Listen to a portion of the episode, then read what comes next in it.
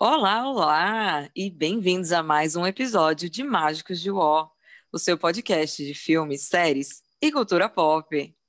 Hoje, uhul! Hoje, com um episódio e um tema muito especial.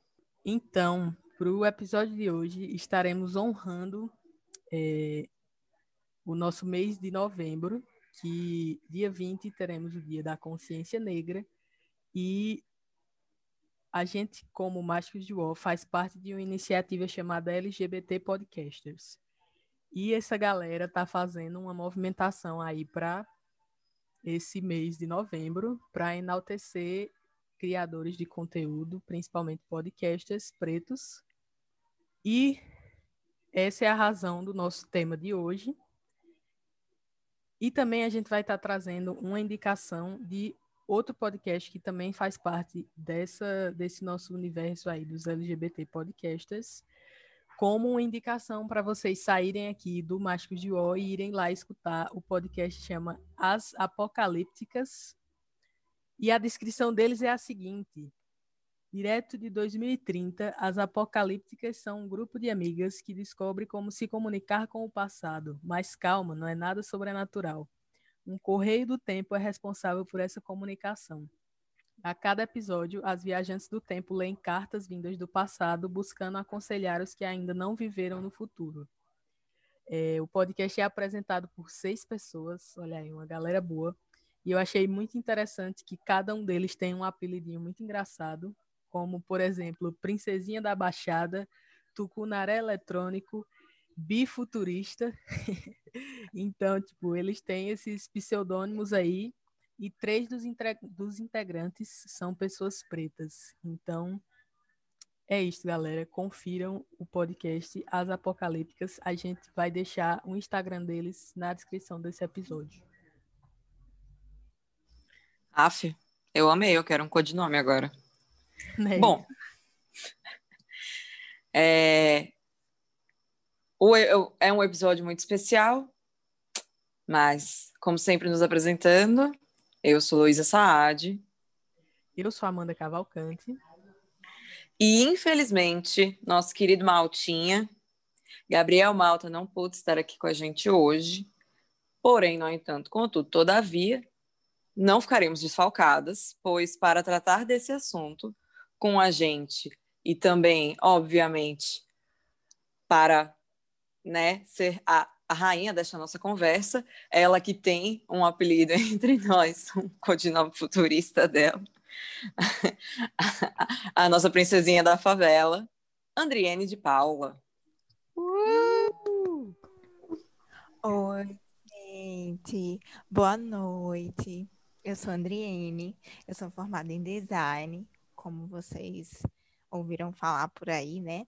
Sou militante da Kizomba, e do Enegrecer há um bom tempo já, que é o Coletivo Nacional de Juventude Negra. E aí, por isso que as meninas me chamaram para a gente conversar sobre cinema, negritude e tudo isso que vem junto.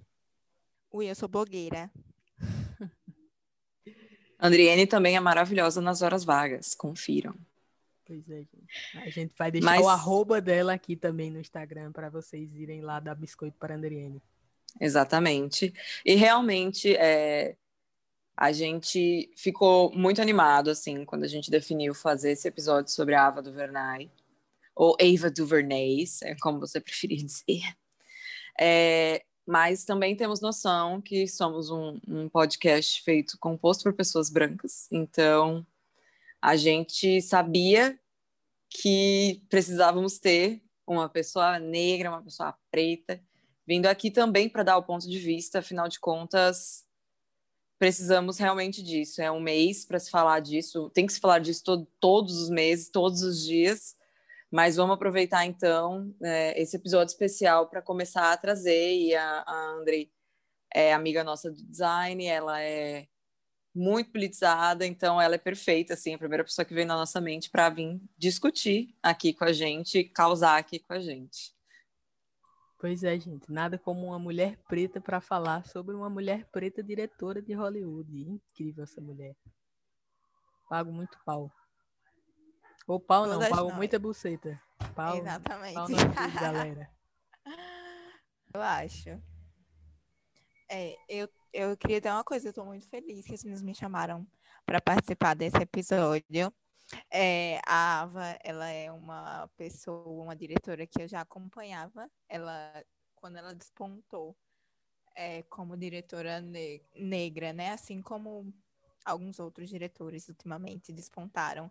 Eu fiquei muito interessada porque, enfim, eu posso explicar mais para frente, que a gente vai ter muito, muito podcast para falar ainda, mas eu acho tudo que ela produz muito bom. É claro, né?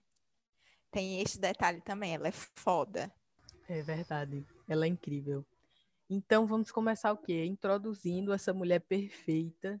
Eu vou falar aqui um breve histórico sobre ela. E aí, Andriene, você me interrompe quando você quiser, viu? Eu, a gente aqui é suas cadelinhas. Sim, senhora, tudo bem. Então vamos lá. Quem é Ava DuVernay? Para quem não conhece. Nascida em 24 de agosto de 1972, ou seja, Ava DuVernay é virginiana, faz sentido, deve ser bastante perfeccionista.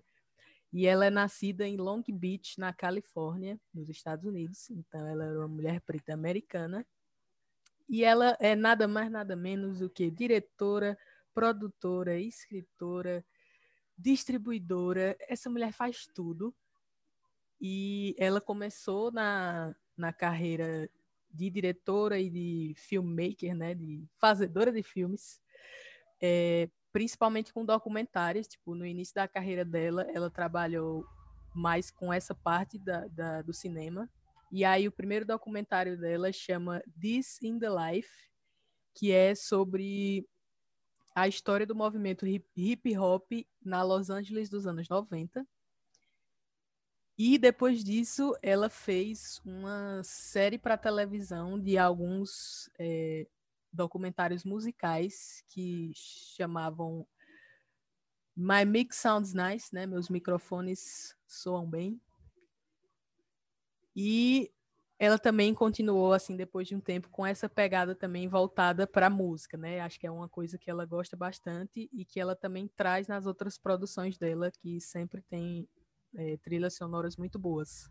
Ela foi indicada a melhor roteirista pelo filme dela chamado I Will Follow, que pela tradução livre, livre aí é Eu Seguirei. É, ela foi indicada pela Associação de Críticos de Filmes Afri African American. Afri como, é, como é que eu traduzo isso? Afro-americanos. Afro isso é, em 2010 por esse filme e em 2012 ela foi é, indicada e ganhou por melhor diretora com o filme chamado Middle of Nowhere ou Meio do Nada em tradução livre é, no Sundance Film Festival, né, no Festival de Sundance. E aí essa conquista dela em 2012 a fez a primeira mulher afro-americana a receber este prêmio de melhor diretora no festival. Trazendo mais alguns fun facts sobre a história dela. É, e acho que já é um ponto para a gente se comentar, é que ela já vem fazendo um certo sucesso aí desde 2011, 2012, quando ela começou, mas ela não tem nenhuma formação em cinema que é curioso, porque geralmente a maioria dos diretores que a gente já falou por aqui, por exemplo, são todos formados é, em cinema, mas ela não é formada em cinema, ela é formada em jornalismo, então talvez aí porque essa preferência dela por ter começado com, com documentários.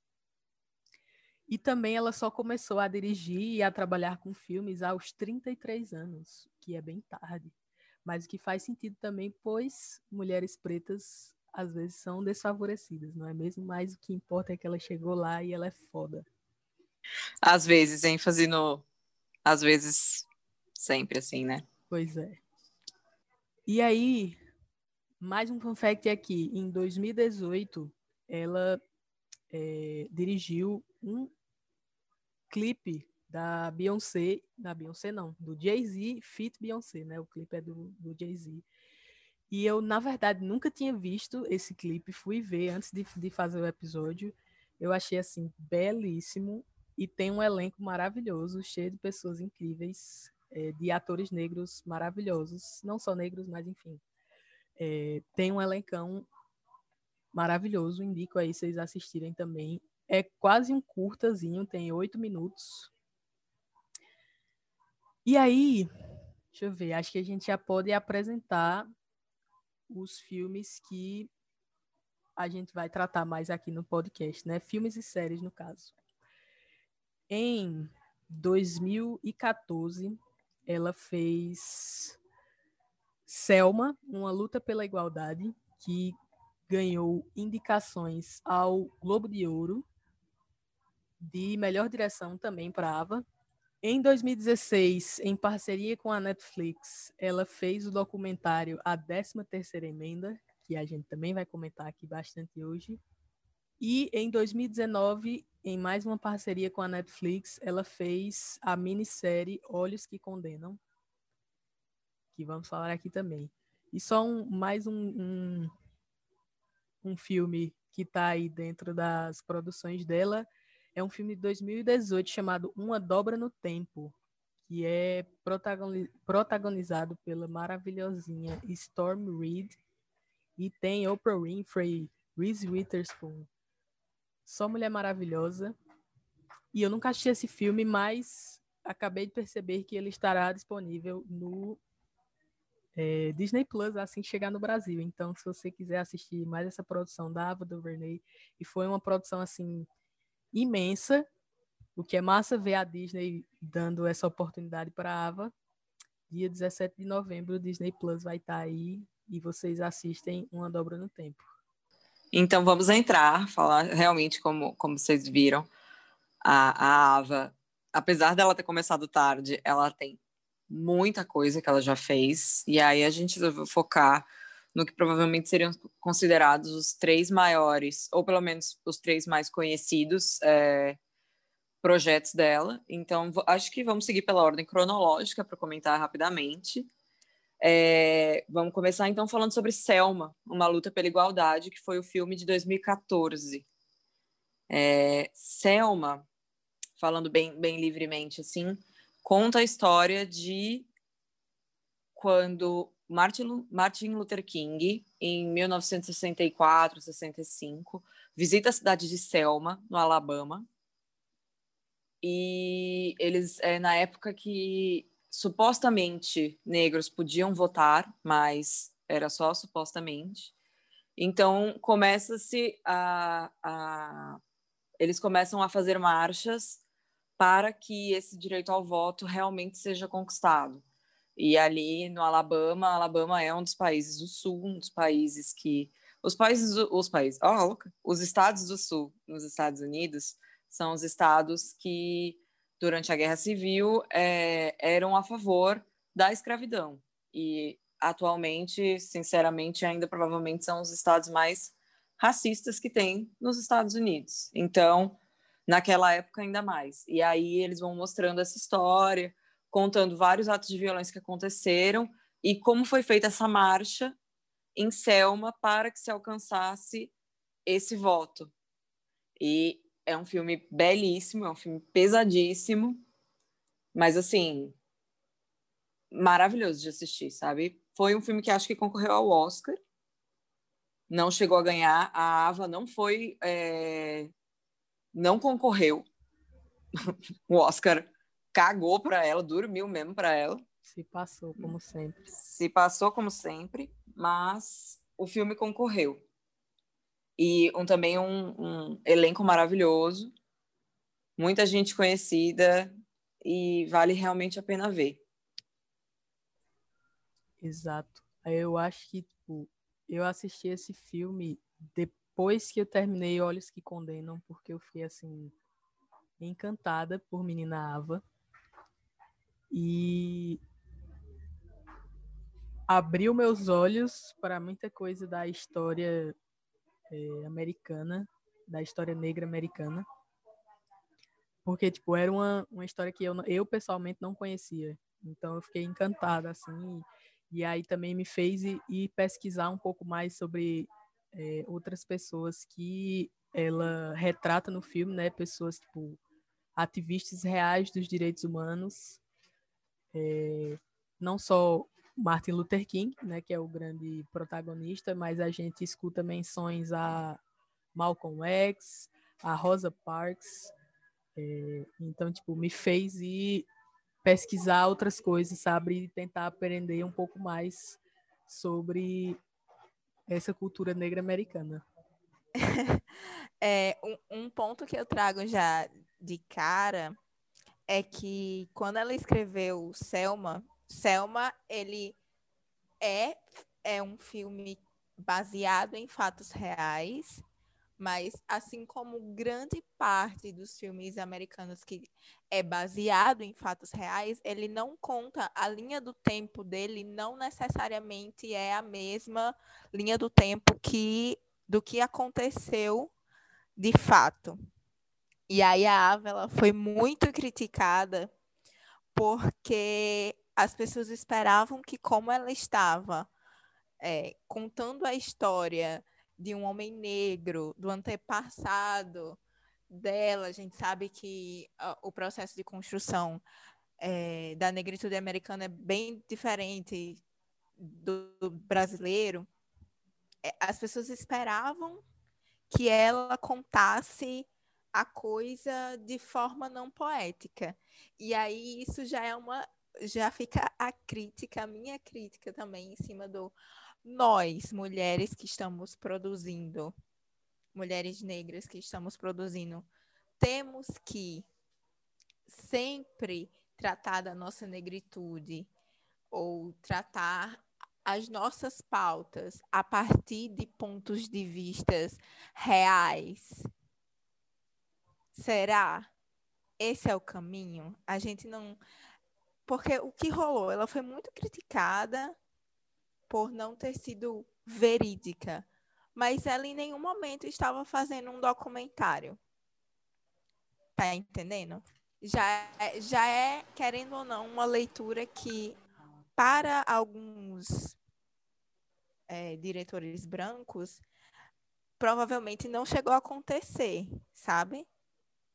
Porque a gente já viu vários filmes que se baseiam em fatos reais e os diretores têm plena liberdade criativa na hora de adaptar. Então, essa já é a minha primeira crítica, né? Eu vi sobre isso, é, eu achei muito legal uma fala que ela deu em relação a essas críticas, onde ela disse: Eu não sou uma historiadora, eu sou uma contadora de histórias. E é, eu acho que é exatamente isso, porque assim, é, filmes que são dados como filmes baseados em histórias reais, se você for realmente pôr o quanto esses filmes seguem a história, os filmes alteram muita coisa, tipo, alteram ordem de evento, e aí eu me lembro até que uma época eu vi dos filmes que estavam concorrendo ao Oscar. Os filmes, e aí eles faziam tipo numa timeline assim, um infográficozinho do tipo do momento zero do filme até o final do filme, eles colocavam em cores fatos que eram historicamente certos e fatos que não, que não eram, que eram ficção. E Selma foi um dos que tipo melhor assim, tava mais adequado historicamente. E ainda assim, obviamente, quem vai ser altamente criticada? a mulher negra, né? E eu lembro também que acho que alguém tinha comentado é, sobre a atitude do presidente, né? Falam, ah, o que disseram que no filme o presidente, o Lyndon B. Johnson, que eu acho um nome engraçadésimo, o Lyndon Johnson, é, que disseram, ah, ele não, ele não aprovou a lei porque ele se sentiu pressionado, ele fez isso por boa vontade. E quando eu assisti o filme, eu achei esse fato meio poético, porque na minha cabeça eu falei, esse presidente nem a pau que de tão bom grado assinou essa lei. Eu tenho certeza que foi bem pior para ele assinar. E a galera dizendo, não, ele foi super de boa. Eu falei, tenho certeza que foi, viu? É, é, é uma é uma coisa se colocar. É, eu acho que a Ava traz essa esse debate principalmente sobre o fato da gente é, disputar narrativas, né? Nós, mulheres negras, é, não só nós mulheres negras, mas nós negros, a gente disputa narrativa no sentido de que nós estamos criando arte, falando diretamente da Ava. Então, a gente está disputando o jeito que a gente quer contar a nossa história hoje, que é muito importante. Ela faz isso de um jeito lindo, poético, que tem muito, muito fundo de verdade e que faz a gente pensar sobre faz é isso que a Amanda meio que falou que faz a gente sentir vontade de saber mais, de pesquisar mais. É, geralmente a grande maioria dos personagens delas são é, muito bem trabalhados. É, nas séries a gente consegue principalmente perceber. E é, é muito bom de assistir. É isso. Só adicionando aqui novamente, agora com mais precisão, Selma ganhou um Oscar, na verdade, mas foi uma das categorias assim menores. E é justamente o que eu tinha falado antes. Foi uma categoria musical, então foi por uma música original cantada pelo rapper Common e pelo John Legend, chamada Glory, que provavelmente Essa é uma música, música é perfeita. É uma música original desse filme. Eles ganharam sim um Oscar por ela e ganharam também por uma categoria parecida de música original no Globo de Ouro, pela mesma música. E foram indicados a outras categorias, como a Ava foi indicada a melhor diretora, mas não ganhou, foi indicado a melhor filme de drama também, mas não ganhou. Então, essas foram as principais indicações de Selma. Acho que podemos partir para a 13 terceira emenda. É isso aí. Porque é, é, uma, é uma questão realmente de, tipo, você vê, é, são obras é, que falam sobre, contam histórias diferentes, mas ao mesmo tempo são muito conectadas, né? Porque não tem como, não são fatos pontuais. Então, às vezes, é mais fácil a gente contar todas as histórias, depois a gente falar de tudo num amarradão. É, não, eu queria colocar, porque eu fui, eu tava, em algum momento da minha vida, eu parei para ver entrevistas da Ava, quando saiu o 13 terceira emenda. E aí, uma das, das, das falas dela é que, para, para um repórter, é ele pergunta para ela como é ser a garota que retrata a, a a negritude essa, e conta essa história, né? Ela tá sempre. Ela tem uma ligação muito grande com essas histórias de encarceramento. Ela, o 13 terceira emenda é exatamente sobre isso, sobre esse sistema punitivista no, nos Estados Unidos e como como reflexo, é, ele trata do reflexo das das políticas públicas tomada, tomadas pelos presidentes, né, que, é, que acabam num maior encarceramento de negros e negras. E ela diz que ela não queria ser tratada como a mulher que é, fala sobre justiça social até um certo período, quando ela estava produzindo esses, mais no início da carreira dela, mas que no final ela entendeu a importância disso e que tudo bem as pessoas tratarem ela também como essa pessoa, sabe? Porque ela compreendia que a gente tem esses dois espaços hoje. O espaço de que é o que eu já, tava, já vinha falando, de, de lidar com a disputa de narrativa e contar as histórias, é, trabalhar com a fantasia, mas ao mesmo tempo também é, liderar e encabeçar é, as nossas histórias, né? Contar a partir do nosso ponto de vista, que é super importante. E aí eu vou deixar vocês contarem um pouco da, do que é, é a 13 terceira emenda, né? Eu já dei um resumão aqui, mas enfim. É, mais real. E assim, a 13 terceira emenda é, enquanto Selma é um filme de ficção, um filme de drama, a 13 terceira emenda é um documentário que a Ava fez para a Netflix e trata sobre exatamente o que a André comentou. Ela trata sobre o encarceramento em massa nos Estados Unidos e em especial de pessoas negras e conta como as políticas públicas é, foram desde, é, seguindo a história e como as políticas públicas tomadas levaram a este encarceramento em massa. Então, conta-se desde a época da abolição da escravidão até os dias atuais, contando as medidas que foram tomadas para esse encarceramento em massa e como hoje em dia o sistema carcerário americano, é, especificamente americano, na 13ª emenda, ele é um negócio ele se tornou um negócio altamente lucrativo.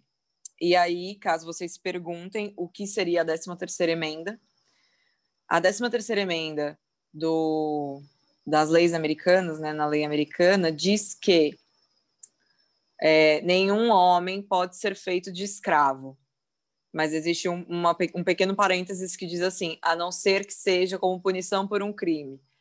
Então, a escravidão foi abolida mas se você é um, um é, é, um prisioneiro, está em uma cadeia, você pode ser é, explorado como um escravo. Então é por isso que, ela, que o nome desse documentário é sobre a 13 terceira emenda. E eu acho esse, esse documentário é maravilhoso. Eu amo documentários. Já abrindo aqui esse comentário, eu amo documentários. Eu eu amo como às vezes a gente sabe parte de uma história e, e, o documentário simplesmente pega esses pedaços de história e faz uma conexão que às vezes você não tinha na sua mente, que eu acho que é exatamente isso que a Ava faz nisso, né? Você sabe do encarceramento em massa, mas você não, às vezes você não tem noção de como isso é uma coisa pré-datada e histórica que veio e foi criada e é maravilhoso. Os, as pessoas que foram chamadas para ser entrevistadas são incríveis, assim, gente, Angela Davis foi entrevistada. É, é... Quando ela apareceu, eu fiquei assim, caralho, boy, é ela, tá ligado? Sim, foi, foi demais. É a patroa. E... É a patroa. A patroa chegou. E numa entrevista da Ava com a, a, a Oprah, inclusive essa entrevista está na Netflix também, ela comentou que ela queria que esse documentário fosse uma cartilha informativa sobre a evolução da submissão da população negra. Então, é exatamente isso que vai se ver. E é maravilhoso. Da parte do design desse documentário também, as músicas são muito boas. E a parte do design, quando eles vão fazendo as coisas e tem a, a tipografia cinética. Nossa, fiquei doidinha assistindo esse documentário. Incrível, incrível. Foi. Eu adoro quando eles, quando eles colocam assim dá a piscadinha em criminal, né? Que é tipo criminoso. Tipo, toda vez, quase toda vez, na verdade, que alguém cita essa palavra, eles ocupam a tela todinha assim com a palavra. Porque, tipo, é o tema, o principal tema do, do documentário. E aí eles querem deixar assim, bem na sua cara mesmo. Assim. Qual o conceito de criminoso? Não, é muito interessante como ela consegue lidar bem. E não só, não só na, no 13 terceira emenda, mas ela consegue fazer um link muito bom entre fotografia, design e o roteiro do filme. Ela cria narrativas muito fechadas, tudo muito alinhado. Não que é, pudesse ser desalinhado, né? Eu acho que são, a gente está falando de grandes produções querendo ou não, existe um, um certo controle de qualidade, mas ela é muito. É, tem um preciosismo. Virginiana. Virginiana. ah, você muito conseguir linkar é, Sim. o design com a narrativa dela, com, enfim, roteiro tá. e fotografia. E aí a gente recai naquela coisa, né, dela não ter tido uma formação é, de cineasta. O que é uma loucura, porque eu imagino que esses dias. E aí eu fui pesquisar, né? Nos Estados Unidos, acho que deve ser uma, um pouco melhor, mas em 2016 tem uns dados da Ancine que meio que categorizou por essa questão de raça, gênero, os longas metragens. E aí eles caracterizaram 42 longas. Desses 42 longas, 75% deles era feito por homens brancos. Aqui no Brasil, isso. E não tinha nenhum filme longa dirigido por uma mulher negra no Brasil em 2016. Nenhum. Minha Nossa Senhora. É, é, esses mesmos homens, eles também, tipo assim, estão encabeçando a, essa área da fotografia, é, a área da direção de arte também. Você só tem homem branco produzindo cinema no Brasil e eu acredito que lá fora é, para a mulher negra deve ser tão difícil quanto para galgar um espaço, principalmente onde ela tá, né? E aí, é, e aí eu faço outra, outra correlação que é a Oprah, o papel da Oprah nisso tudo para a Ava, sabe? É uma mulher negra apoiando outra mulher negra, porque imagina a, a... É, é a coisa do criar quilombos, né? A gente acaba a, criando espaços de conforto entre negros para negros, e isso ajuda muito a gente, e, e, com certeza deve ter ajudado a Ava. Sim, demais. Eu lembro que nessa entrevista que ela fez para a Oprah do 13 terceira emenda, ela comentou que inicialmente, tipo, ela começou, ela entregava assim os filmes dela para as pessoas assistirem, sabe, tipo de graça assim na rua falando, ah, assiste e tal. E que era um, um meio que um grupo de pessoas negras, negras e latinas, acredito que eram pessoas negras e latinas, é, que era tipo uma organização. E aí eles se uniam para se defender e para incentivar é, que as pessoas assistissem obras feitas por pessoas de cor. Então, realmente é muito isso, né? Porque é, é uma indústria ainda completamente tomada pelos homens brancos, assim como o mundo. É uma infestação, a maior praga que existe nesse mundo é o homem branco. Homem. é isso. Então, realmente Meu tem Deus, que se... eu amo que somos mulheres aqui, claramente. pois é. Tchau, pênis. É isso. Mas e a Andriene... é isso, né? É isso. Fale, fale. Então, só dizer... A Andriene citou a Oprah aí, e a gente já tinha citado, mas tipo, a parceria delas não é só nessas entrevistas que elas fazem. Né? A, a Oprah já trabalhou como produtora executiva em várias das produções da Ava. Então, produtor executivo, para quem não sabe, é aquela galera que dá uma boa parte do dinheirinho. Então, a Oprah investe em coisa boa. E também já atuou nos filmes dela, como eu falei. É, ela era uma das atrizes lá do Uma Dobra no Tempo. Atuou em Selma também. Isso, Maravilhosa. Verdade. Ah, eu adoro o personagem dela. É tipo, é meio secundário assim, mas acho muito fofo. É... A Oprah, a, a Oprah, ela tem esse papel muito, muito, muito importante. E aí eu volto para a coisa da criação dos quilombos é, como espaços seguros, né? Seja eles quais foram, não necessariamente quilombos de fato. Mas eu ia falar que aqui no Brasil fazer também já que eu falei da situação no Brasil hoje, é, sobre mulheres que produzem cinema, é, existe é, iniciativas, como Luísa falou, e aqui no Brasil a gente tem uma amostra muito legal, que é a amostra Délia São, é, Sampaio, que que trata exatamente disso. São mulheres negras produzindo cinema, é, majoritariamente, e elas têm esse cuidado de não, não só pensar, assim como a Ava, é, trazer, fazer essa, esse resgate da cultura negra, da, da nossa ancestralidade, mas também de contar as novas narrativas. E é muito interessante. Recomendo, elas têm um Instagram, sigam. Olha aí, já começamos nossas recomendações desse episódio. Escutem tudo que a Andriane tem para dizer, meu povo. É, pera.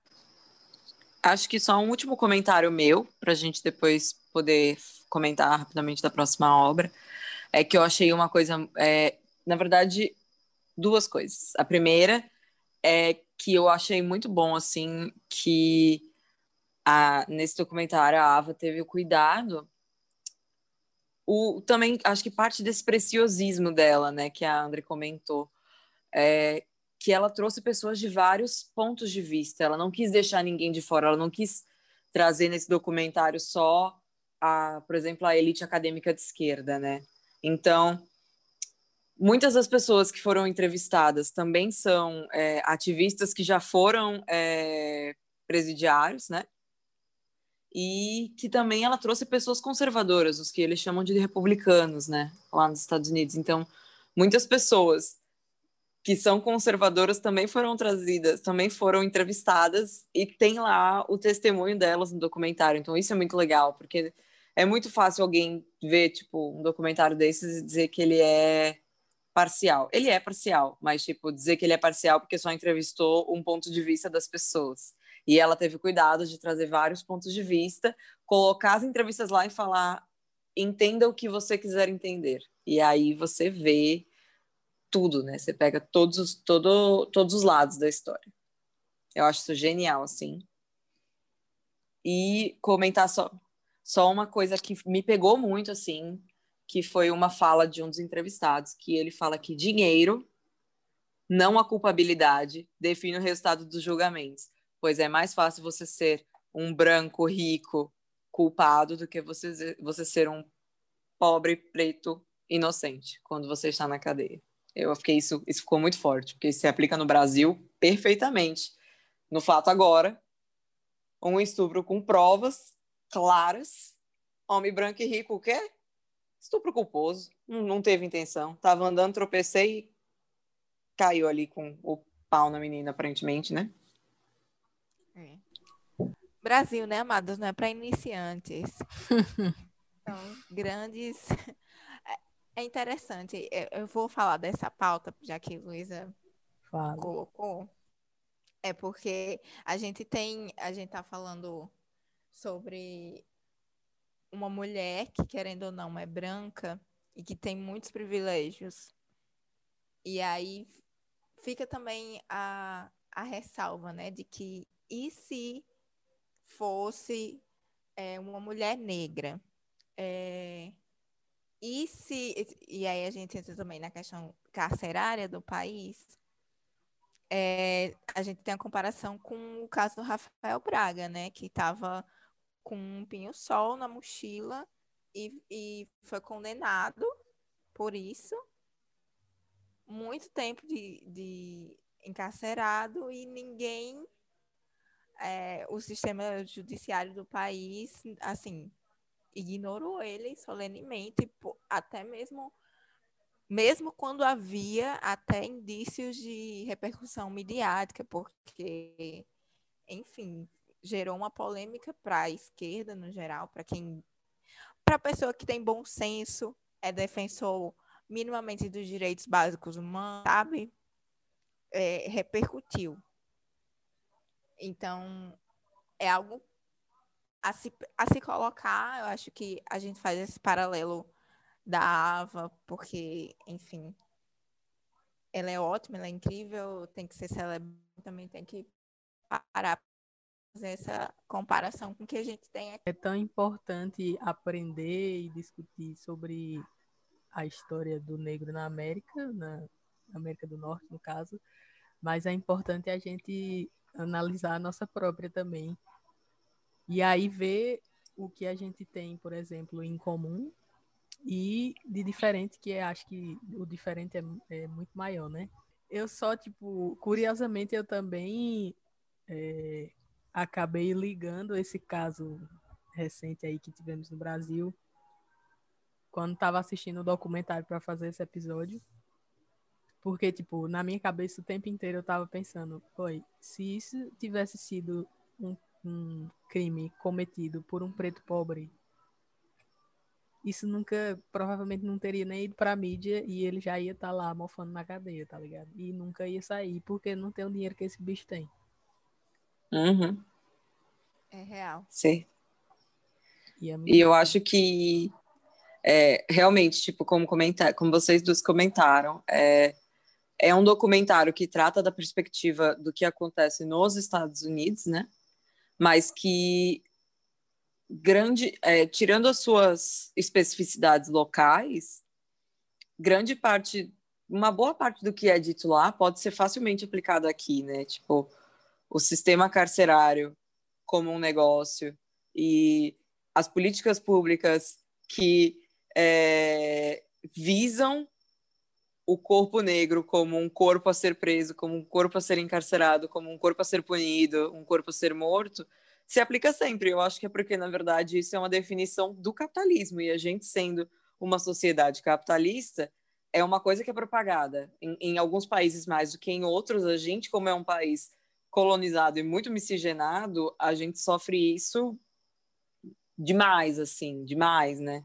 E, mas é uma coisa assim, você vê as coisas e é isso, a gente vê o documentário e a gente consegue conectar com várias coisas que a gente viu durante a nossa história, nos últimos 10 anos, 5 anos, muita história para contar, que poderia estar no documentário tal qual, né?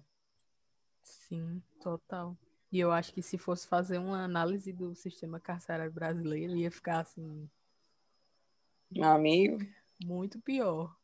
Porque, é, sei lá, gente... eu penso que dos Estados Unidos ainda tem, tipo, boa parte dos presídios é privado, né? Eu acho que não é a mesma é. coisa que acontece aqui no Brasil. E aí, tipo, o descaso de, dessas instituições sendo públicas é, tipo, muito maior aqui no Brasil, no caso. É, eu acho que esse é um ponto muito complexo de se debater é, sistema carcerário é uma coisa que não é só em si o cárcere, é, é uma, vem, do, vem do capitalismo, é um sistema punitivista que já é, é já está errado aí, já está tudo errado aí. Ele vem disso, é, entram as políticas públicas de incentivo a isso, a supremacia branca, enfim, várias, várias, várias coisas que, assim, comparando Estados Unidos e Brasil, são muito distantes, mas uma coisa que é unânime é isso que Luísa falou, de que os nossos corpos, corpos pretos, é, são é, visados, né? Literalmente visados, não é, não é uma coisa que não está anunciada. As pessoas sabem disso o, o homem preto do Brasil que sai na rua sabe que ele tem que se portar de um jeito, é, assim como o homem negro que sai na, nos Estados Unidos sabe que ele tem que se portar de um jeito para não morrer, para não ser preso, para não confundirem ele com um assaltante, enfim. Infelizmente é isso. É, acho que nem se esse episódio tivesse muitas horas, a gente conseguiria fazer uma análise muito profunda do sistema carcerário brasileiro, né? É, era. Não somos juristas, não Exato. somos, é, né? Tem todo esse detalhe também. Total. É, mas quando tu tava nessa fala aí, eu lembrei da entrevista da, da Ava para para Oprah sobre esse filme. E uma fala dela que eu achei muito interessante é que ela fala que as pessoas precisam parar de dizer que o sistema carcerário precisa ser reformado. Porque. E aí ela usa a história dos Estados Unidos e a história que ela conta no documentário para dizer que em cada momento que houveram as, essas ditas reformas, elas são criadas como ela faz analogia, né, como se fossem band-aids, é tipo para tapar feridas. E aí ela fala que tipo, se realmente quiser as pessoas quiserem ver mudança nesse, nesse sistema, a palavra tem que ser reconstrução. Então, ela diz que provavelmente para acontecer uma mudança de verdade, o sistema tem que, ser, tem que parar e ser pensado e criticado e analisado é, desde, o, desde o começo, assim. Tem que ser uma mudança muito megalomaníaca, digamos assim. Tem que ser uma coisa muito grande e muito bem pensada. Então, é um grandíssimo desafio. E acredito que um desafio que ela também comenta, que não acho que é algo que poderia ser feito sem a pressão popular, né? Eu acho que também é muito isso. Não se pode esperar. É, enquanto as pessoas que estão no poder se veem beneficiadas pelo sistema, né? Os políticos mais altos, que geralmente são os homens brancos e velhos, né? Então, não vai ser por boa vontade que vai, vai se mudar esse sistema, né? Tem que ter pressão popular. E aí é, são momentos, e assim, pressão popular tem que vir, porque se não vier, eles não fazem. Não vai mudar algo que já está te beneficiando, né? É, é aquela situação, né? Quem é que está disposto a ceder seus privilégios para o próximo, de verdade, né? Numa sociedade capitalista. É, são coisas realmente. É, são coisas muito complexas, muito complexas. Vai é muito além só de, da gente estar falando do sistema carcerário, a gente está falando da criação da base social da nossa humanidade, basicamente. É uma loucura.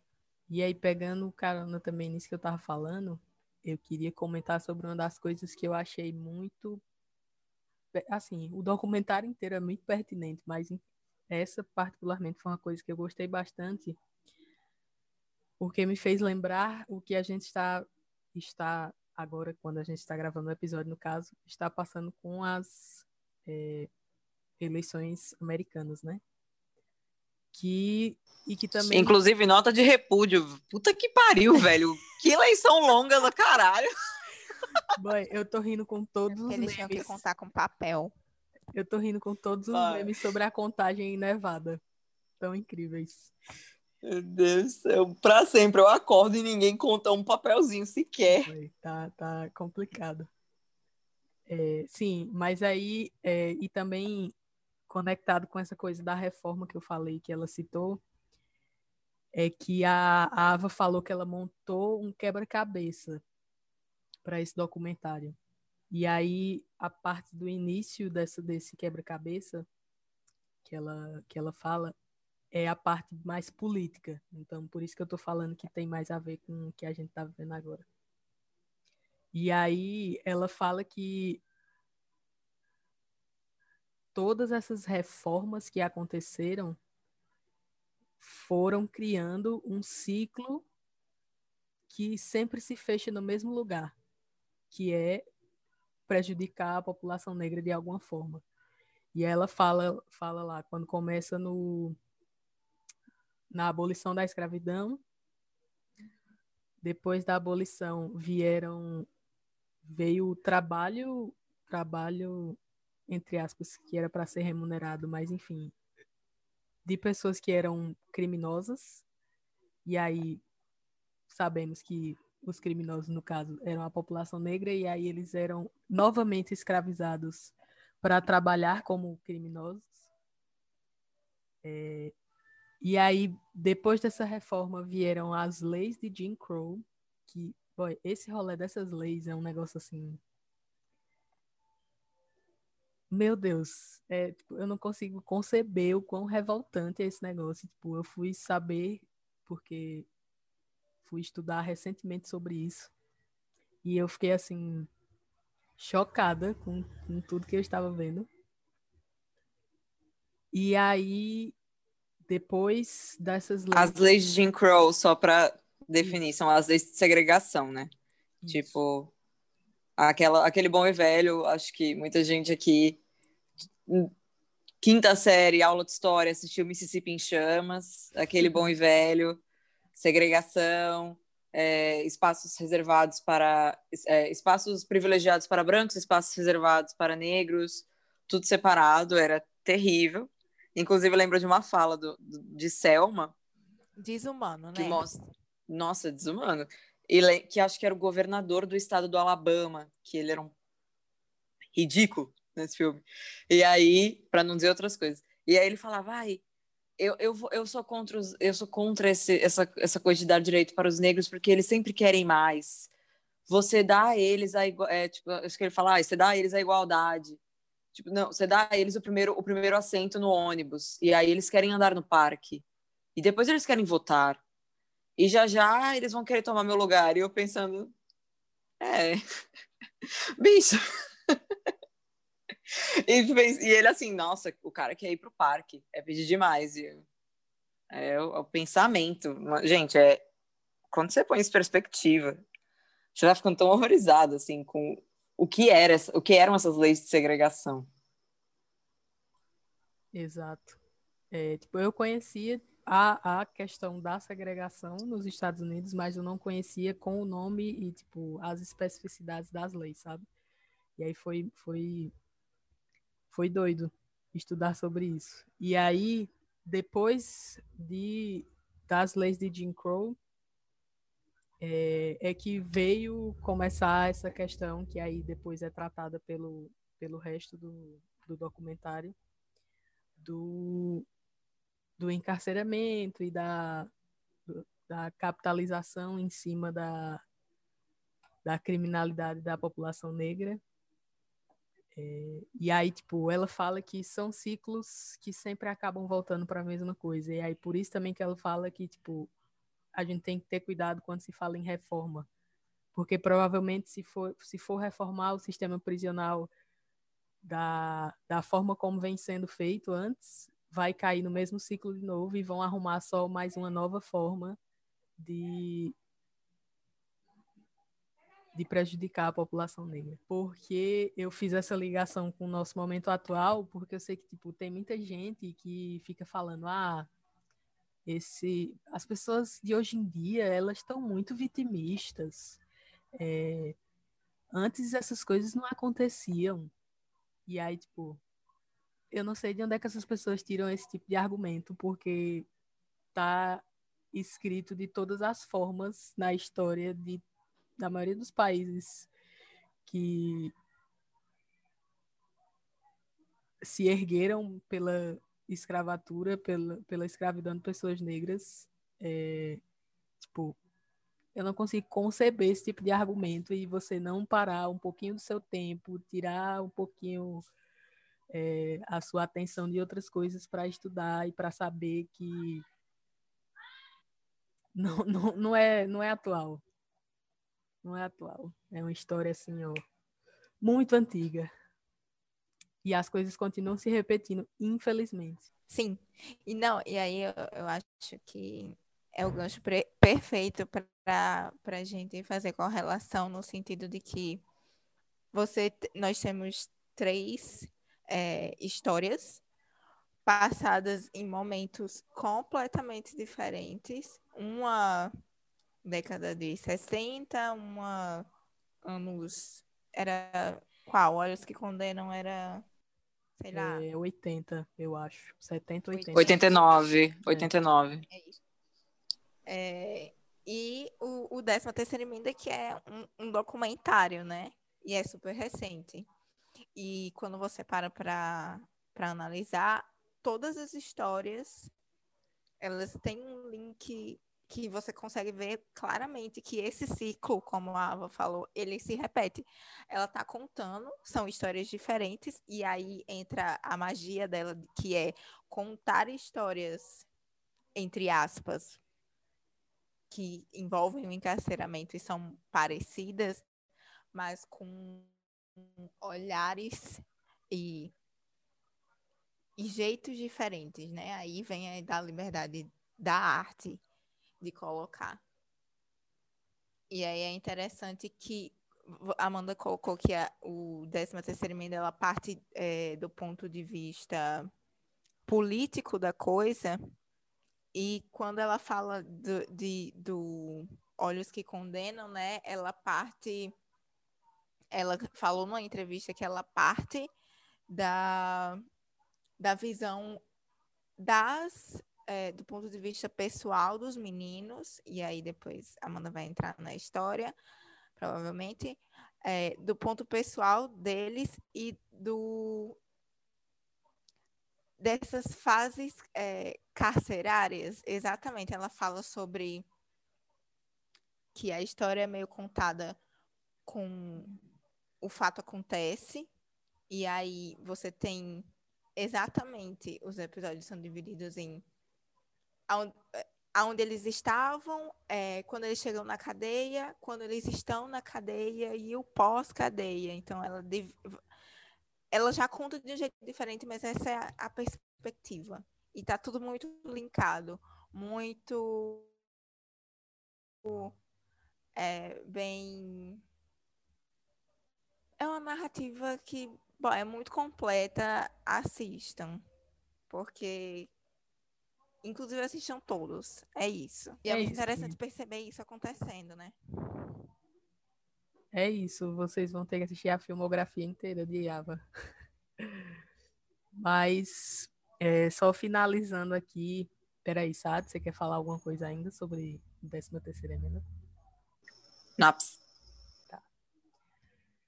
Só finalizando aqui com alguns dos prêmios que este belíssimo documentário ganhou e nossa maravilhosa Ava também, foi indicado ao Oscar de 2017 como melhor documentário.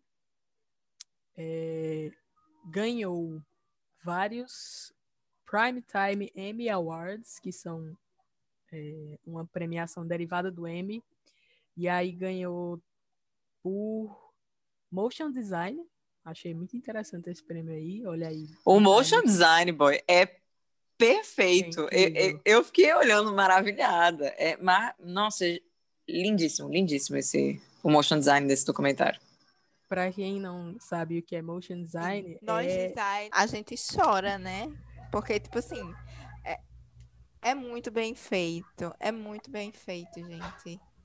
Tudo e não é só o motion, tá? Porque o motion ele vem junto do, do da música e da sonoplastia, que também é muito bem feita nesse, nesse documentário.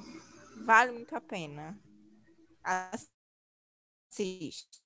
Total. E aí, para quem não sabe o que é motion design, são as intervenções gráficas que acontecem na tela durante o, o, o documentário, né? Por exemplo, como a Adriane citou, quando começa a tocar uma música, aparece a, aparece a letra da música para a gente entender o que é que aquela música está falando para a gente.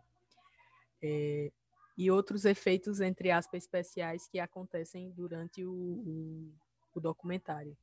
E aí também é, a Ava e o Spencer ganharam pelo roteiro, entre aspas, apesar de ser um documentário e falar de coisas da vida real, mas enfim, eles ganharam pelo roteiro do documentário, é, ganharam uma categoria geral de documentário também, e assim como em Selma, também ganha, ganhou prêmio por música original e letra, novamente com o menino Common, rapper, e aí seguido de Robert Glasper e Carrie Ann Riggins, pela música Letter to Be Free que tradução livre é Carta para Ser Livre.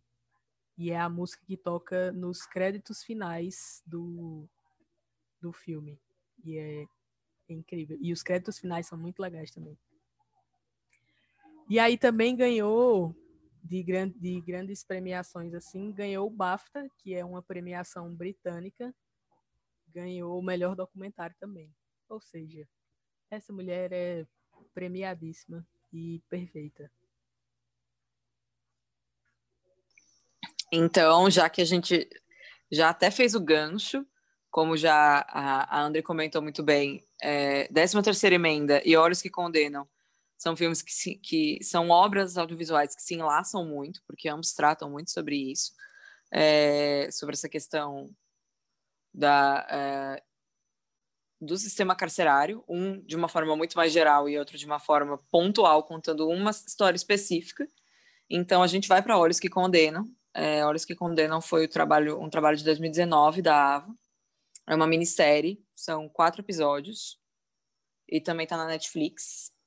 É... é uma produção original Netflix, ou seja, produção original Netflix. A Netflix é BFF da, da Ava do Verney. Continue assim, Netflix. Continue assim, Netflix. E Olhos que Condenam conta sobre um caso muito conhecido é, que ocorreu em Nova York em 1989, que ficou conhecido como o caso dos cinco do Central Park. O caso, então, é sobre uma mulher branca que vai correr no Central Park, né? Aquele grande parque em Nova York. E ela é atacada, violentada e largada para morrer, vamos dizer assim. Em péssimas condições, lutando contra a morte. Neste mesmo dia, nessa mesma noite, melhor dizendo, no Central Park, um grande número de garotos negros do Harlem, que é um, um bairro, uma vizinhança é, majoritariamente negra e latina, lá, lá de Nova York. É, um, então, um grupo de crianças, adolescentes negros, foi para o parque nesse dia. E ficaram lá, são adolescentes, fizeram uma confusão, deram um gritinho para ciclista, umas coisas assim. E aí, quando sim, é, a polícia encontra essa mulher e, e, descobrem que tem um grupo de, de negros grande no Central Park, eles vão atrás deles e quatro deles são pegos e levados para a delegacia. Destes quatro, os quatro, na verdade, são menores de idade. Dois, acredito, de 14 anos e os outros deveriam ter, acho que, 15. E depois, um deles, é, que é amigo de um dos que foi, que foi pego, vai para a delegacia também. Então, temos cinco garotos: quatro negros e um latino, que foram para a delegacia. O que acontece? A, dele, é, a investigação, eles tinham tanta certeza que eram os garotos negros que causaram este, este fizeram este crime, que as crianças, né? Temos que falar o que eles são, eles são crianças, é, são basicamente torturados dentro da, da, da, delegacia. Eles são mantidos em interrogatório por uma, 18 horas seguidas, sem comida, sem pausa para o banheiro, é, apanhando dos guardas e sem. Lembrando que é, os guardas também violaram uma lei estadunidense de que menores de idade só podem prestar depoimento. Assim, só podem não, porque eles acabam obrigando, mas geralmente só se pode prestar depoimento quando se é menor de idade, quando tem a presença dos pais. E eles e ignoraram eles totalmente ignoraram. esse fato e interrogaram mesmo sem a presença dos pais e bateram nos meninos. Então, com essa co coerção e essa violência da polícia, depois de toda essa tortura é, física e psicológica e emocional que essas crianças sofreram, eles são convencidos pela polícia a prestar um depoimento dizendo que eles tomaram parte no crime. É, dizendo, ai, cada um dos meninos basicamente acusou o outro, dizendo, ai, ele que estuprou, mas eu segurei. E o outro menino dizia, o outro que estuprou, mas eu fiz isso. E aí a polícia, e eles disseram que se eles fizessem esses depoimentos, eles poderiam ir para casa. O que, na verdade, só dois deles conseguiram pagar a fiança e os outros três ficaram presos na delegacia e esperando o julgamento. Então, basicamente, a história começa daí, parte para um julgamento onde os é, gente só advogado que a gente provavelmente vai contar a história toda aqui, mas tipo assim, infelizmente não é spoiler, porque é uma história real, é, tá? É uma história real, gente. Então não é spoiler. Mas é, então, tem-se o julgamento, os advogados mostram que não há provas materiais contra nenhum deles, não houve nenhum sêmen ou DNA encontrado que comprove que, as, que as, os, os meninos estavam envolvidos nos crimes. E a única prova que tem contra os meninos são as gravações que foram feitas, que são completamente inconsistentes, com os meninos dizendo que o crime ocorreu do outro lado do parque, nenhum deles sabendo direito o que aconteceu, e claramente gravações que os fatos da história não estão sendo contados, né? Então tem-se um, um julgamento muito cumprido e a decisão é que os meninos são culpados, então todos eles vão presos. Lembrando, duas crianças de 14 anos e a maioria deles menores de idade. Então, quatro deles vão para um reformatório, né? Um, é, uma, uma detenção juvenil. Detenção juvenil, isso. Isso. E um deles de 16 anos, porque nos Estados Unidos, quando você tem 16 anos, você responde como maior de idade a crimes que eles consideram crimes atrozes, né? Acredito eu que seja essa a definição. É, e ele vai para uma prisão real. aqui no Brasil a gente chama de crime hediondo. Crime hediondo, isso. É, e ele vai para uma prisão. E ele é um menino de 16 anos. Então, é, mostra-se depois a vida deles, um pouco de, da vida deles na prisão, dos meninos no reformatório e como foi a vida deles depois da cadeia. Não se esqueçam, essas crianças passaram, acredito que de seis ou oito até 14 anos cumprindo pena por um crime que eles não cometeram.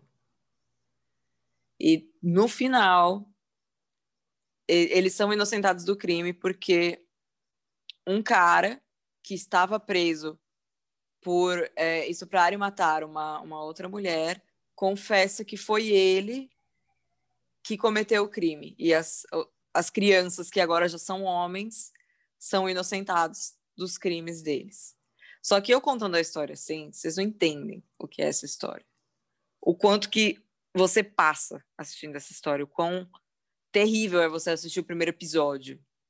O quanto você quer chorar vendo as, as crianças sofrendo presas e sendo tratadas como animais e monstros quando eles são crianças. É, é assim, de quebrar o coração você assistir essa série, mas é muito necessária que você assista, porque ela mostra o sistema, né? Não só o sistema carcerário, mas o sistema punitivo, a impunidade que a polícia tem, o sistema de justiça, a, a, o descaso da polícia em seguir as leis e eles saberem que eles vão sair impunes daquilo, porque eles são a polícia. Então, assim, é, um, é uma série que pega muito, também super premiada, um, um casting maravilhoso, assim, um elenco lindo. As crianças arrasaram atuando, então vale muito, assim. É, não sei nem por onde começar a explicar essa, essa série, mas é, eu lembro que eu assisti bem próximo do lançamento, então assim que saiu, acho que dias depois eu assisti, porque eu tava. Porque, primeiro, que eu sou cadelinha de, de casos criminosos, e aí depois eu tinha visto que era a Ava que ia dirigir, e eu já conhecia ela aí, famosinha. E, boy, eu fui assim, completamente atingida por uma história que, de novo, eu não conhecia. E aí, de novo, eu trago aqui que é uma história dos anos, final dos anos 80, mas que repercute ainda hoje com tudo que está acontecendo e que já aconteceu com o movimento Black Lives Matter, né? Vidas negras importam. É... E gostaria de deixar aqui um, uma já é uma recomendação a série, mas tipo, o episódio 4, que é o último, são quatro episódios só, é uma minissérie, é pequenininha. Assim, pequena em tamanho, em número de episódios, mas os episódios são bem grandinhos. É... O quarto episódio para mim, que é o último, é uma é uma obra-prima. porque o quarto episódio ele é focado na, nessa resolução final aí que Saad falou, né, de quando eles são é, finalmente inocentados pelo crime que eles não cumpriram, mas ele também é totalmente focado na na perspectiva do Corey Wise, que foi esse que Saad também citou, que era o, o menino que era mais velho e que foi o único que foi para a prisão de fato, que não foi para a detenção juvenil, né? E aí, galera, a história desse menino, dentro, tudo que ele passou dentro da prisão, é um negócio assim horrível, horrível. E aí, tipo, o jeito que a Ava criou é, a narrativa desse episódio é incrível, porque você já tá sofrendo pela situação em que ele se encontra, de estar tá ali num ambiente horrível por um crime que ele não cometeu. E aí ela fica soltando assim vários gatilhos da vida anterior dele, tipo, de, antes dele antes de tudo isso acontecer.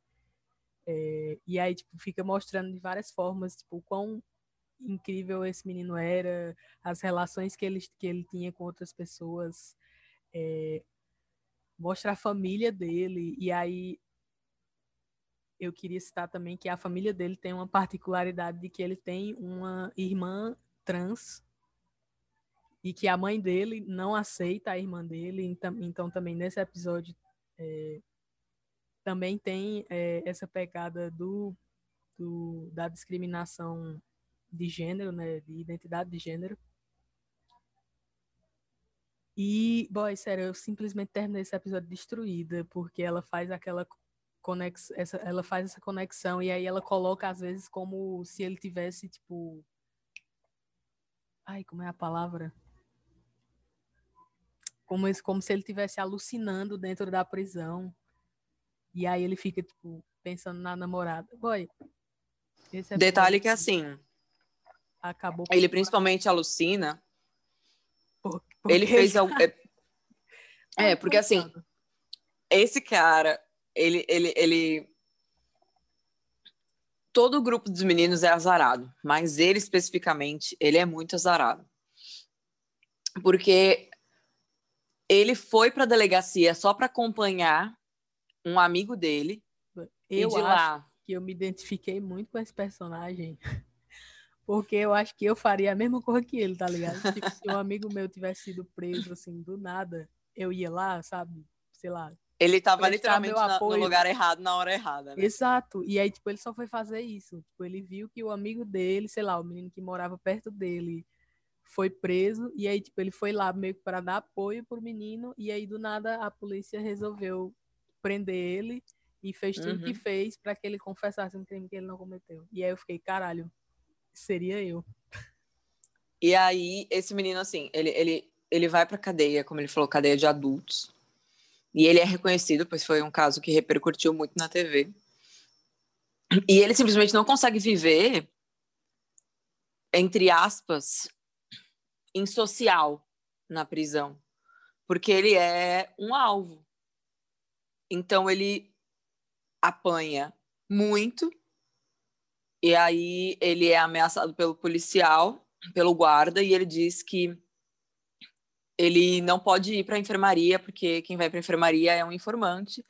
Então, a partir daí, ele escolhe, pela própria decisão dele, de ficar em solitária. Então, em todas as prisões que ele vai, ele apanha uma vez, depois ele pede para ficar na solitária. Então ele vai começando a alucinar, porque ele não consegue, ele não vê o tempo passar. E ele acaba mudando ele... várias vezes, né? De, de... Ele muda várias ele vezes. muda de estado também. Tipo, isso faz com que a pessoa fique longe da família, ou seja, você não recebe visitas. Então, Exato. Totalmente sozinho. Ele ficou pedindo, inclusive, tipo, ele foi para uma, uma, uma prisão longe da família, e aí a mãe não conseguia visitar ele. Ele pediu transferência para ver se ele conseguia ir para algum lugar mais próximo da mãe. Ele foi para mais distante. E ele pediu transferência de novo para ver se ele conseguia ir para mais perto e ele foi para mais longe de novo. Então, foi indo cada vez pior. E o último episódio é muito focado nele e é de quebrar o coração, assim, você ver esse episódio, sabe? É...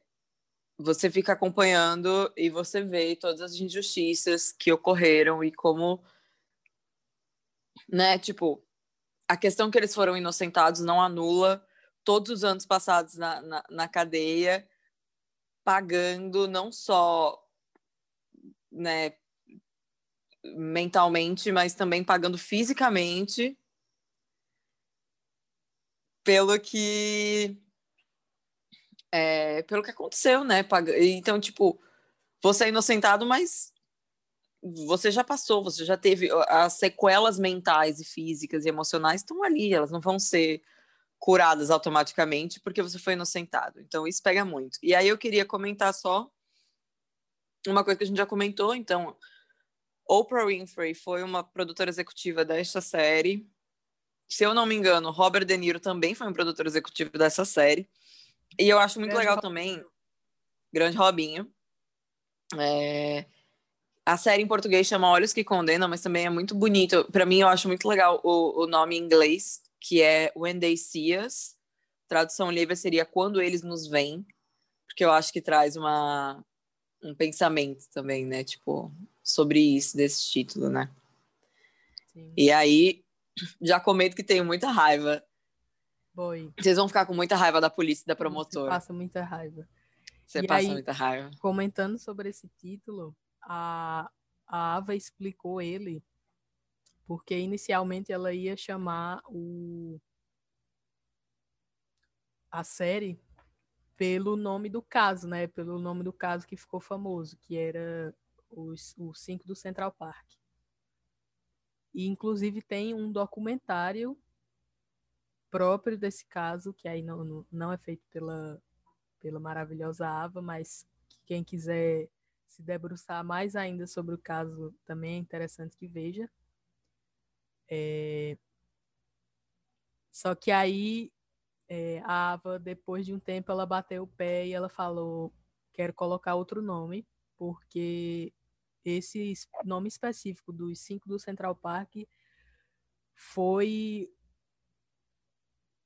totalmente utilizado por, pelo circo, que a gente sabe que a mídia costuma fazer em cima de casos desse tipo. E também pela promotoria, né, e pelos oficiais de justiça que condenaram os meninos, né? Então, tipo, eles sempre se referiam a eles como esse grupo de meninos negros selvagens que só existem para machucar meninas brancas, né? No ponto de vista deles, claro. É, e aí a Ava falou, esse título foi muito usado para desumanizar esses meninos. Então, tipo, eu quero me... É, eu não, no caso, ela queria se desvencilhar o máximo possível é, desse estigma que foi criado é, sobre os meninos, né? Porque ela disse que ela queria contar a história do ponto de vista dos cinco, né? Corey, Kevin, é... Porra, deixa eu ver se eu lembro o nome de tudinho. É. Corey, Corey Kevin, Seth, Raymond, Entron e... Isso. E o, o Corey, né? Já falei, não sei se. Já falou. Pronto. E o Kevin. E são cinco meninos. É, ela queria contar a história dos cinco. E aí a gente realmente, na série, a gente consegue pegar as nuances de cada um, tipo, a personalidade diferente de cada um. E eu acho que ela tem todo o mérito e ela conseguiu, real oficial, humanizar o máximo possível esse, esse caso. Sim, e eu acho que nesse. É... Nesse caso, é uma coisa que realmente traz o pensamento de tipo, que você percebe que você não tem é, tem que se sempre falar e considerar a questão racial porque nunca estamos livres da questão racial. Ela sempre é aplicada em tudo. A sociedade é banhada neste preconceito com a questão racial né? Então tipo é, a promotora inclusive um detalhe sobre a promotora do caso, que é a pessoa que vocês mais vão odiar na vida. Eu sinto muito, é, sei bem sobre a questão de você dividir, separar ator da, da obra, Mas se eu encontrar a atriz que fez a promotora, bom, eu ia querer muito dar um socão na cara dela. Chegar na voadora em cima dela. Porque ela é muito a cara do feminismo branco, sabe? Feminismo branco erradíssimo, do tipo. Que, ai. Uma, uma mulher sofreu, então temos que prender esses animais na cadeia. E aí é nesse ponto dessa personagem. Ela, Oi? Não, só complementando que ela era a promotora, foi a promotora do caso e ela era chefe da unidade de crimes sexuais de, Uhum. dali da, da galera de Nova York. Então, tem, é, é real, tem muito desse negócio aí de feminismo branco que passa por cima de tudo às vezes, né, gente? Pois é. Feminismo é importante, mas, gente, se o seu feminismo exclui mulheres negras é, e, E subjuga homens pretos. e, sub, e subjuga homens pretos e mulheres trans, seu feminismo não é feminismo. Seu feminismo é supremacia, tá? É isso. Falou tudo. E ela é bem isso. Essa mulher, ela é muito a cara do feminismo branco, assim. Você fica, nossa, o ódio que dá da cara dessa mulher durante toda a série. E aí, trazendo só um adendo, então, é, a promotora verdadeira do caso, ela, ela depois foi a público, né? Fez uma entrevista para um jornal ou uma revista americana e comentou que a série é uma fabricação ela define, abre aspas, uma fabricação.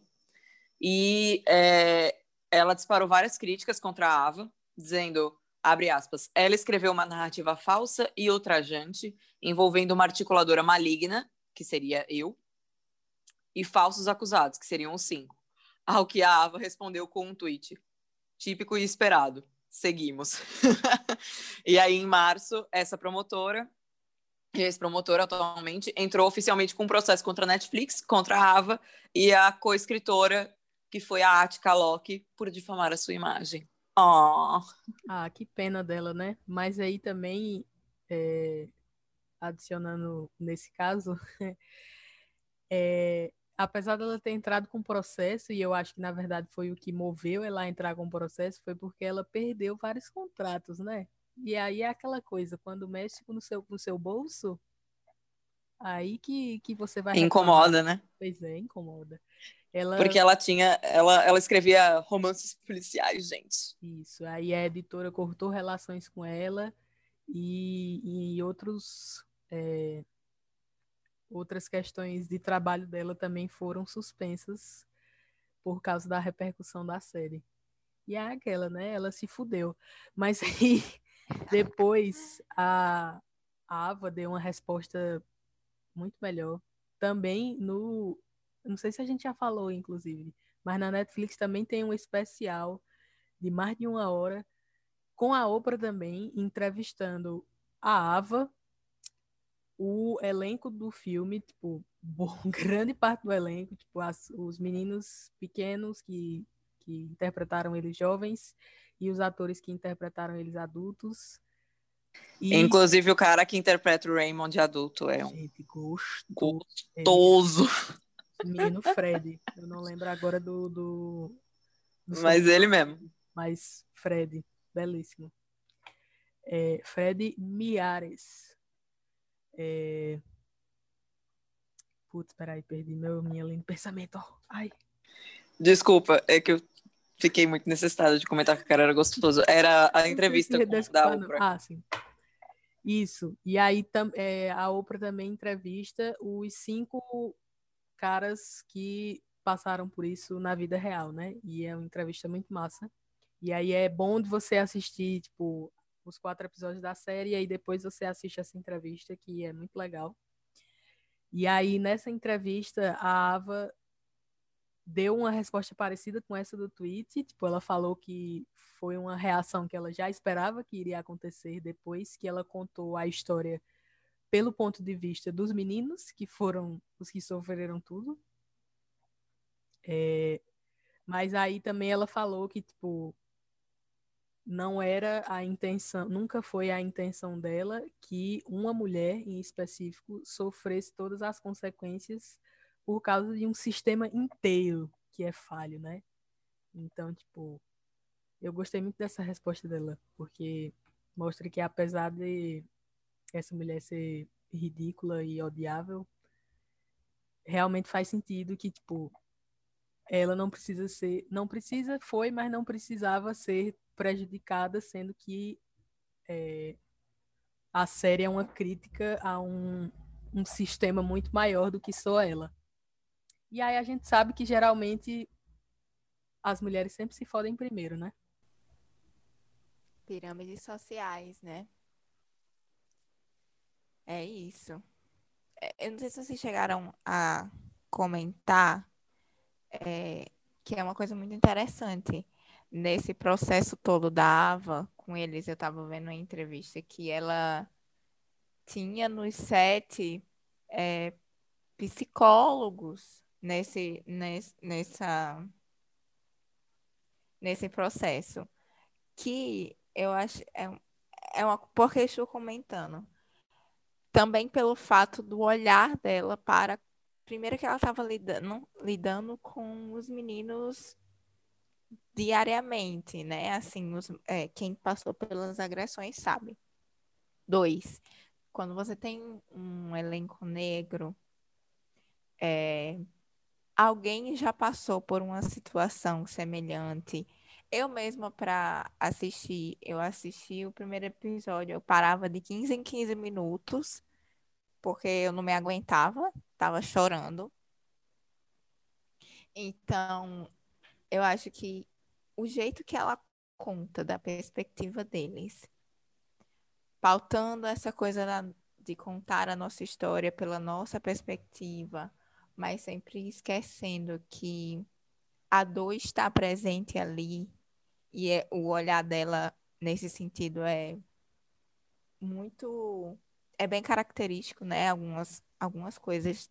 Por exemplo, quando ela mostra as relações, isso que as meninas colocaram do. De que quando o personagem lá do. Nomes, por favor. Não vou saber o nome deles todos. O Corey? É. Quando ele tá meio que delirando. Sim ela faz essa correlação. Então, ela pensar esse processo para além, claro que para quem está assistindo são, né? É só gatilho atrás de gatilho. Mas ela pensar no ambiente é, de trabalho é uma coisa surreal e, e conta e mostra como ela tem uma preocupação em mostrar e, e fazer isso. É o preciosismo dela, né? Que tá ali sempre, sempre que sempre colocado. Outra coisa é que. E aí eu vou. Acho que eu vou fugir completamente. Porque as pensavam. Pode fugir, pode fugir. é, outra coisa que me impacta muito nessa série é, é esse olhar é, não é carinhoso, né? Não é. O jeito que ela. E aí eu tô falando de um jeito de dirigir, de um jeito de contar a narrativa que é muito específico para mim, que é o dela, que já tô mais assim acostumada. Não é nem que ela tenha traços, mas a narrativa, o jeito que ela conta, não sei se é por me identificar, mas eu acho que é uma coisa que chama muita atenção nesse, né, em Olhos que me condenam o jeito que ela divide a história, especificamente. É muito. É algo que prende a gente.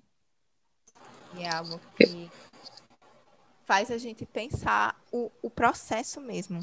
Literalmente, ela fala na entrevista que ela dividiu meio que em etapas, para além dessa coisa da, de contar a perspectiva deles, que ela dividiu é, a história em em momentos e você consegue fazer esse link muito bem, né? Concordo, concordo plenamente. Eu acho que a, a escolha dela em como ela dividiu os quatro episódios foi muito boa, assim. Ela conseguiu passar muito bem a história. E aí eu acho que para mim uma coisa que é, também que eu acho que ela foi muito feliz em contar, acho que principalmente no terceiro episódio ela mostra muito isso, O terceiro episódio acompanha os quatro meninos menores, né, que eram menores de idade, enquanto eles estavam na cadeia e o que, o que eles fizeram no pós, né?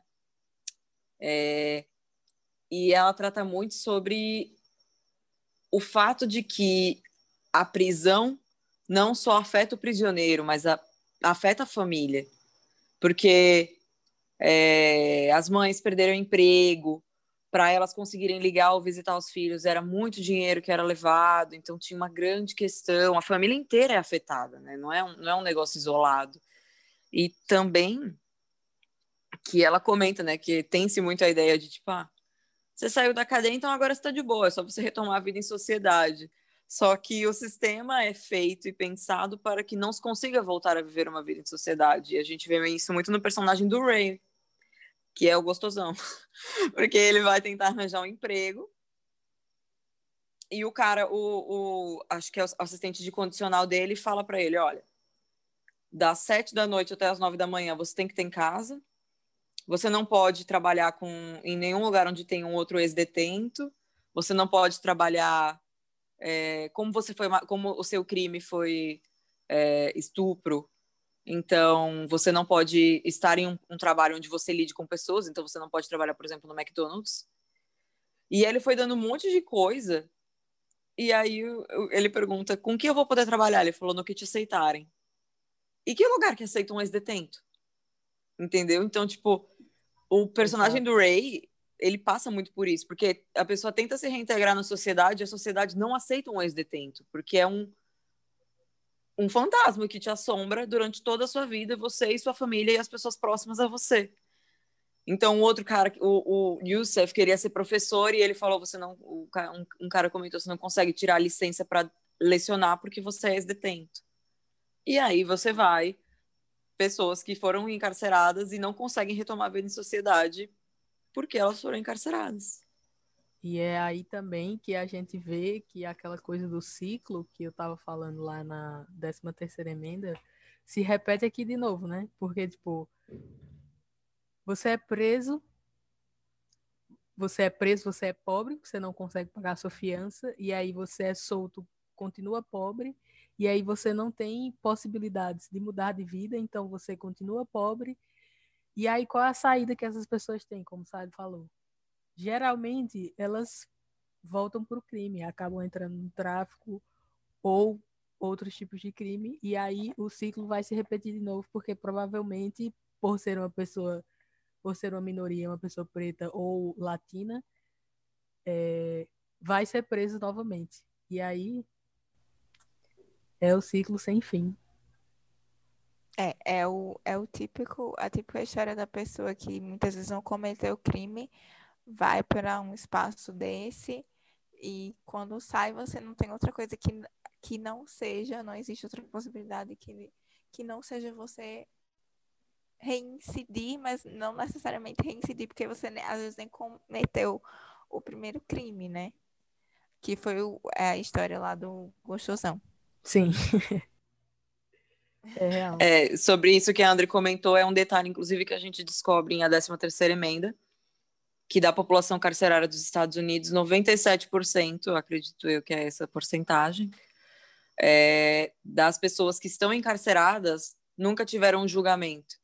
Elas acabam, por medo delas perderem o julgamento e pegarem, sei lá, 30 anos, elas preferem fazer um acordo e pagar três. E aí, essas pessoas, então, elas nunca tiveram uma, uma chance de provar que elas são inocentes. E aí elas acabam indo para cadeia sem nem ter um julgamento justo, né?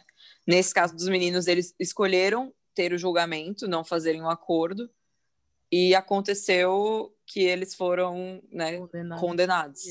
Isso. Boy, é esse, interessante, esse... né, como é o sistema, o sistema. Demais. Como ele faz, ele, ele não a democracia americana, né, e tal, aquelas, a democracia entre aspas, ele não te obriga a nada. Ele só não dá a possibilidade básica de você fazer o que uma pessoa que não teria antecedentes faria. E aí, isso, isso é para quem está já dentro do sistema, mas quando você tem. É, quando a gente volta lá para a 13 terceira emenda, é, que você olha para as políticas públicas, é, existe por exemplo, uma, é, a questão da moradia. Lá nos Estados Unidos existem bairros, ainda assim hoje, majoritariamente negros e bairros majoritariamente brancos, mas são consequência de uma política pública do passado que desencadeou em quê? Em bairros negros e brancos. Onde tem mais polícia? Nos bairros negros. Quem é mais preso? Os negros. Quem é mais pobre? Os negros. E aí? É, tudo, tá tudo muito linkado, né? É um, um sistema feito visando é, corpos negros, visando. É, é tudo premeditado, né? não só, não só a questão do encarceramento em si, mas o, o jeito que eles tratam ainda assim, existe, querendo ou não, existe uma divisão que não está posta. É, teoricamente existe somos todos livres, né? Agora somos, né? Mas de fato isso não é uma realidade, porque quem é que ganha mais, quem é que ganha menos, e, enfim, várias outras questões que envolvem o bem-estar de um homem negro e o bem-estar de um homem branco, que inclusive é divergente. Acho que começa da própria concepção da polícia, né? Que é uma coisa que a Ava também comenta. O privilégio tá quando você consegue ver a polícia como pessoas que podem te ajudar, né? Que isso não se aplica a muitas coisas, é, que também traz um fato que me incomoda demais, assim, e é um sistema, de novo, é uma questão de sistema. A impunidade da polícia, né, nesses casos, porque isso acontece, de novo, é um caso que acontece nos Estados Unidos, mas isso acontece aqui, que a gente vê policiais cometendo atrocidades e passando de boa, sabe? Tipo, como se não aconteceu. A gente vê isso aqui até na própria questão da ditadura militar né? Que nunca, nunca a polícia militar nunca assumiu os crimes cometidos durante os 20 anos da, da ditadura militar. As pessoas que perderam familiares nunca tiveram a, né, a resolução, a justificativa, o, o como é o nome? Nenhum tipo, ai, não queria chamar de abono, eu me esqueci o nome específico. A indenização. A indenização merecida, né? Porque nunca se assumiu os crimes. Então a gente tem uma polícia que faz merda e diz: Nossa, foi um erro. E só que seu erro matou uma pessoa, imprisionou uma pessoa inocente, sabe? E aí, esses, no caso dos, dos cinco, eles processaram o estado de Nova York e ganharam 41 milhões de dólares. Mas assim, as, os, os policiais permaneceram trabalhando, ou já estavam. É, já estavam aposentados recebendo sua aposentadoria. Então, tipo, é um sistema também que permite esses homens acharem que são deuses, essas pessoas que ocupam esses espaços. E aí eles nesse, nesse, nessa posição de deuses, que só porque tem um, um distintivo, ele tem passe livre para fazer o que quiser, eles cometem, eles são as pessoas que mais cometem atrocidades. E aí, pessoal, finalizando aqui a nossa discussão sobre Olhos que Condenam, eu vou trazer uh, as premiações em que a série foi indicada e que ela ganhou também, né? É, e aí temos o que? Indicações a Emmy, ao Emmy Awards, que é a maior premiação da TV americana. E aí a série foi indicada em diversas categorias, desde categorias de som, como a gente viu que geralmente a Ava é bastante indicada, como a categorias de roteiro, direção, cinematografia e houveram várias indicações também relacionadas a, aos atores.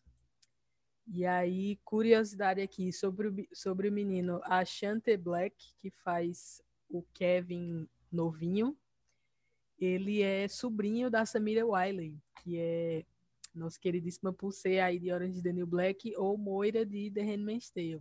Só que aí, essas foram as categorias que foram indicadas, mas aí, de fato, só ganhou duas, que foi a de melhor elenco de uma minissérie, um grandíssimo elenco de verdade mesmo, aí, merecidíssimo prêmio, E o moço Jarrell Jerome, que fez o Corey Wise, né? Que, como a gente falou, ele foi o único ator que fez o Corey tanto jovem quanto adulto, ganhou o prêmio de melhor ator em minissérie.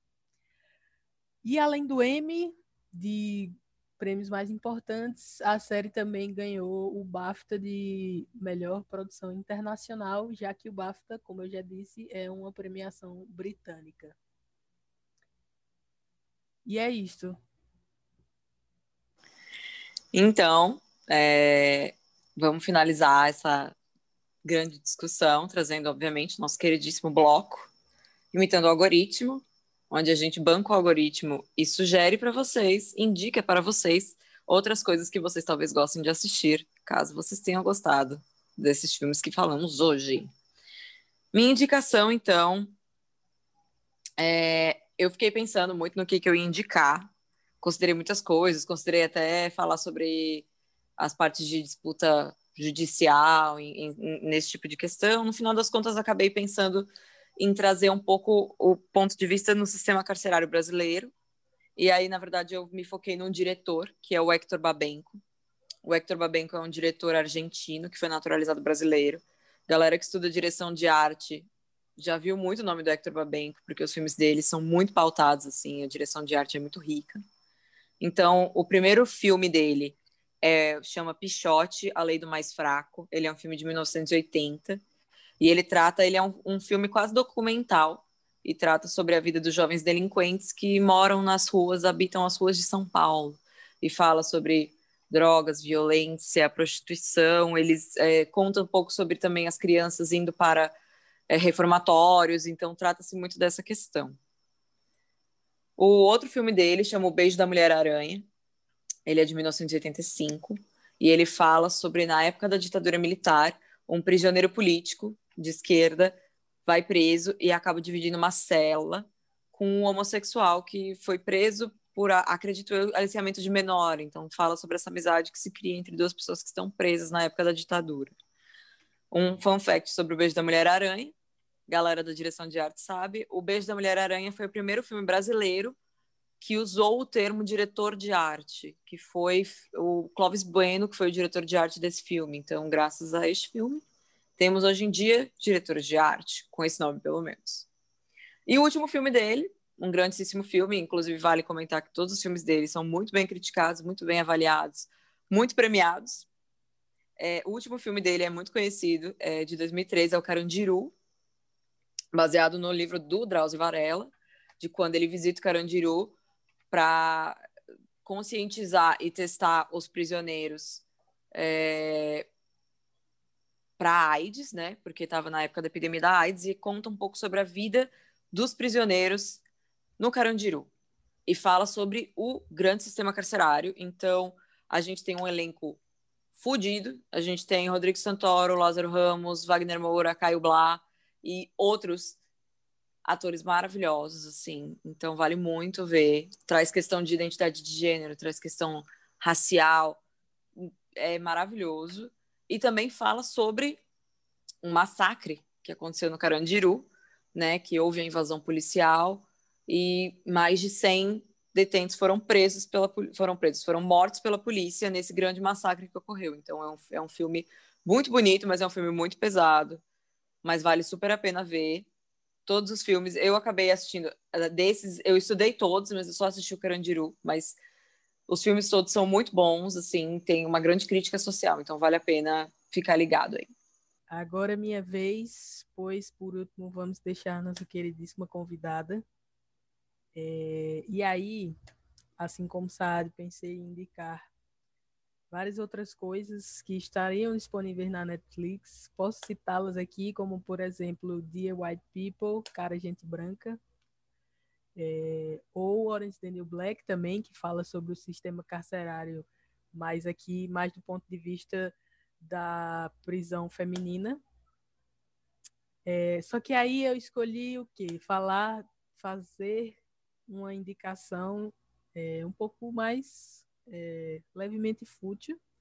E aí eu vou trazer um episódio de um reality show também da Netflix. Então está acessível aí, entre aspas, mas para quem tem Netflix está acessível.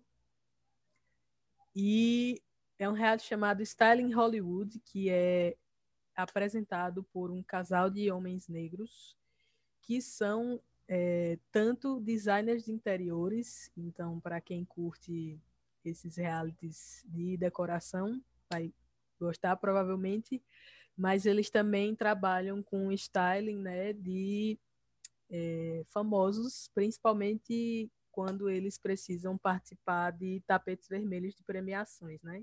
A gente sabe que é aquele momento bem glamuroso de Hollywood. E aí, especificamente o oitavo episódio da primeira e única temporada deste reality conta com a participação da queridíssima Ava DuVernay, que ela é, assim, uma mulher maravilhosa, belíssima, muito minha crush.